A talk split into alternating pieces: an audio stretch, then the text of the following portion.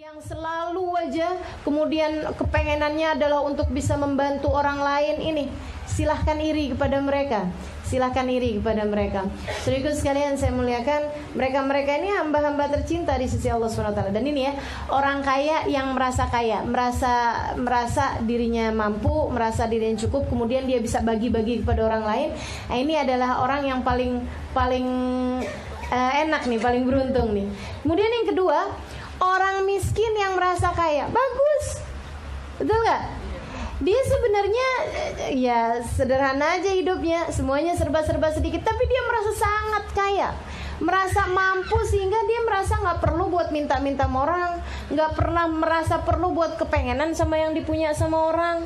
Teman-teman sih sekalian saya muliakan dan merasa bahwa apa yang dia punya sudah banyak sekali lebih dibandingkan dengan apa yang dia perlukan bahkan dia bisa ngasih kepada orang lain pula dengan sedikit yang dia punya tersebut. Itu enggak kalah kerennya teman-teman sedikit sekalian.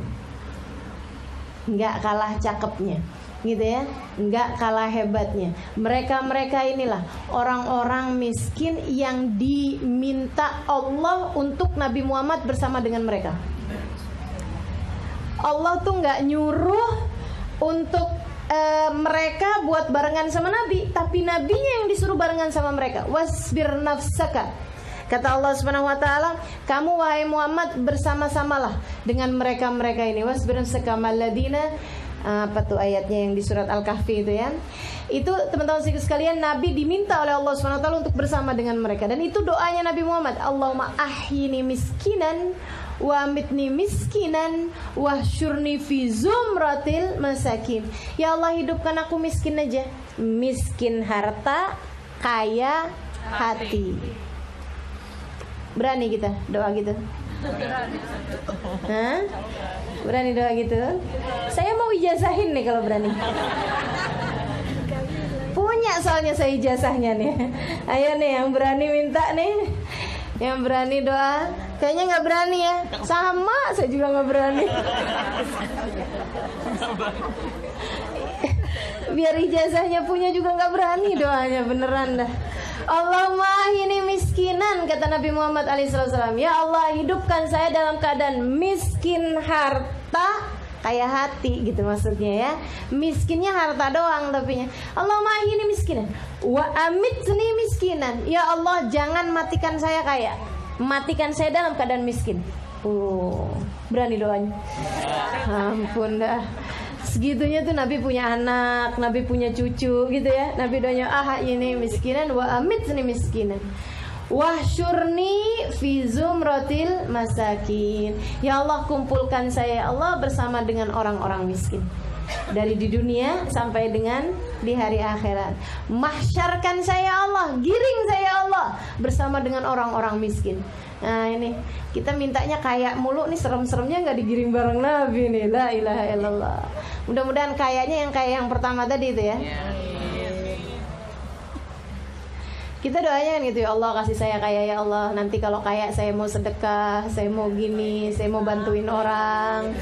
Saya mau banyak ngasih orang gini gitu. Pas giliran datang kayaknya ya Allah. Kalau disuruh ngeluarin harta kayak disuruh ngeluarin separuh nyawa. Innalillahi wa inna ilaihi raji'un. Ini teman-teman saya sekalian. Jadi orang kaya yang merasa kaya bagus sehingga dengannya dia bisa bersedekah, dia bisa me menyampaikan apa yang menjadi tangan kepanjangan Allah Subhanahu wa taala dalam memberi kepada hamba-hambanya. Kemudian yang keduanya orang yang merasa orang miskin yang merasa kaya gitu ya. Itu juga senang hidupnya senang hidupnya. Teman-teman saya sekalian saya muliakan yang yang enggak nggak enak itu adalah orang miskin yang merasa miskin. Iya wajar sih, tapi nggak enak tuh. Dia miskin dan dia juga sangat tersiksa dengan kemiskinannya. Berharap-harap, kepengen jadi orang kaya, gitu ya. Kepengenan, ya coba ya saya punya, coba ya saya bisa begini, coba ya saya begitu, gitu. Nah ini tersiksa dalam hidupnya juga. Udahlah tersiksa di dunia, tersiksa pula Serem benar. Dan saudara sekalian saya muliakan, ada yang lebih bahaya lagi dari itu, yaitu orang kaya yang merasa miskin. Ini nggak tahu mesti dikayain dengan apa lagi. Kalau udah dikasih kaya sama Allah SWT merasa kurang aja, merasa kurang aja sampai jangankan buat orang lain, buat dirinya sendiri aja dia nggak mau menikmati kekayaannya. Karena ada banyak orang-orang duitnya ada gitu, tapi bajunya ya ampun. Fa'amma bini'mati rabbika fahadith kata Allah taala. Kamu tuh kalau dikasih nikmat sama Allah taala, kasih lihat, kasih tunjuk. Jangan kemudian kamu udah kaya Ya, tapi baju sampai robek-robek dijahit ya sampai uh, udah jelek banget gitu. Mau dikasih sama orang sayang-sayang. Ya Allah ya Allah ya Allah. Kesian bener nih ini paling ngesianin nih orang kayak begitu tuh. Paling ngesianin. Sebab hisabnya di hari akhirat hisabnya orang kaya tapi hidupnya di dunia seperti hidupnya orang miskin. Paling melas nih. Ya Allah ya Allah. Nah ini teman-teman sedikit sekalian maka menjadi merasa kaya itu selalu baik. Merasa miskin selalu nggak baik. Makanya yang Nabi Muhammad SAW sebutkan kadal fakru an yakuna kufra. Ke kefakiran itu mendekati kepada kekafiran. Ketika ditanyakan oleh kepada Imamul Haddad apa makna daripada hadis ini? Katanya Imamul Haddad mau fager. Bukan fager yang dimaksudkan oleh Nabi Muhammad SAW dalam hadis tersebut. Bukan kefakiran Sebab kalau bicara tentang kefakiran, bicara tentang kemiskinan, bicara tentang tidak memiliki banyak harta, Nabi Muhammad salah satunya. Akan tetapi yang Nabi Muhammad sedang khawatirkan bagi kita, yang sampai Nabi Muhammad bilang dekat kepada kekafiran. Kefakiran, kemiskinan dekat kepada kekafiran adalah khauful faqr, rasa takut miskin rasa takut miskin, merasa miskin, itu yang bahaya teman-teman serius sekalian. Bahaya. Mudah-mudahan Allah karuniakan kepada kita hati yang merasa kaya insya Allah. Salah satu caranya surat Al-Waqiah. Suratul Ghina Nabi Muhammad sebutnya adalah merupakan surat yang mendatangkan kekayaan. Kekayaan yang dimaksudkan di situ adalah kekayaan bohir dan kekayaan batin. Kekayaan bohir yang dimaksudkan adalah orang kalau selalu baca Al-Waqiah nggak akan datang dalam hidupnya dengerin saya, nggak akan datang dalam hidupnya satu saja kesempatan yang membuat dia harus minta-minta sama orang. Ya, orang yang dekat dengan al-waqiah, selalu baca waqiah dalam hidupnya, teman-teman saya sekalian nggak akan datang satu saja kejadian yang membuat dia sampai harus minta sama orang nggak ada. Termasuk juga ketika Nabi Muhammad menyatakan la la faqra ma'adduha kata Nabi Muhammad nggak ada kefakiran bersama dengan surat bersama dengan sholat duha kalau kamu istiqomah baca surat baca, e, melaksanakan sholat duha insya Allah nggak akan dikarunia nggak akan diberi kefakiran dalam hidupnya Artinya bukan kefakiran-kefakiran yang kayak gimana-gimana bukan. Bisa jadi kamu hidupnya uh, uh, serba terbatas ya, memiliki ini nggak banyak, memiliki ini nggak banyak. Akan tetapi yang dimaksudkan dengan surat ad-duha itu tidak ada, adalah merupakan surat yang mendatangkan kekayaan adalah bahwa orang kalau selalu istiqomah mengerjakan sholat duha di waktu pagi tidak akan datang satu waktu, satu masa, satu kejadian yang membuat dia harus minta kepada orang lain. Teman-teman sedikit sekalian yang saya muliakan suratul ghina. Ini disebutnya di surat Al-Waqiah. Sedikit sekalian saya muliakan bahkan Sayyidina Ibnu Mas'ud alaihi ridwanallah ketika meninggal dunia dia itu memberikan seluruh hartanya sebelum meninggal gitu ya jauh sebelum dia meninggal dia sudah mendermakan seluruh harta yang dia punya untuk umat Islam beliau tuh tiap kali punya duit banyak kan sedekahin sedekahin sampai habis Ntar punya duit banyakan lagi sedekahin-sedekahin sampai habis. Kayak gitu tuh kerjanya Ibnu Mas'ud. Sampai waktu ada salah satu peperangan, beliau membawa seluruh hartanya untuk dibawa ke medan peperangan tanpa meninggalkan sedikit pun buat keluarganya. Ada orang yang nanyain, "Mada terak seli ahli baiti kayak Ibnu Mas'ud?" Apa yang kamu tinggalkan untuk keluarga wahai Ibnu Mas'ud? Ibnu Mas'ud menjawab, "Ini taraktu lahum surat al-waqiah." Aku tinggalkan buat mereka surat Al-Waqiah. Kalau kita begini, ya ampun. anaknya kita mau jalan gitu. Anak kita minta duit, jajan. Terus kita bilang nak mama udah tinggalin kamu surat al-waqiah. Dimarahin kita sama anak kita ya. La ilaha illallah. Bu minta duit belanja bu. Udah ada tuh surat waqiah